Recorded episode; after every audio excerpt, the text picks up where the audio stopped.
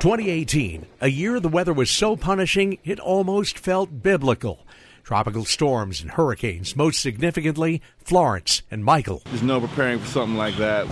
I'm amazed. I've never seen this kind of damage here. While out west, wildfires carpet bombed California towns off the map. Oh my God.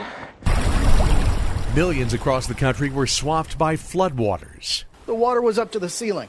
Yeah, and then some, it looks like. In Hawaii, some prayed to an ancient goddess for protection from Mount Kilauea. At times, it was blasting lava up to 250 feet into the air. Then came winter and record lows, even in the deep south. It's pretty wild. I've never seen palm trees with snow on them. What's behind Mother Nature's madness?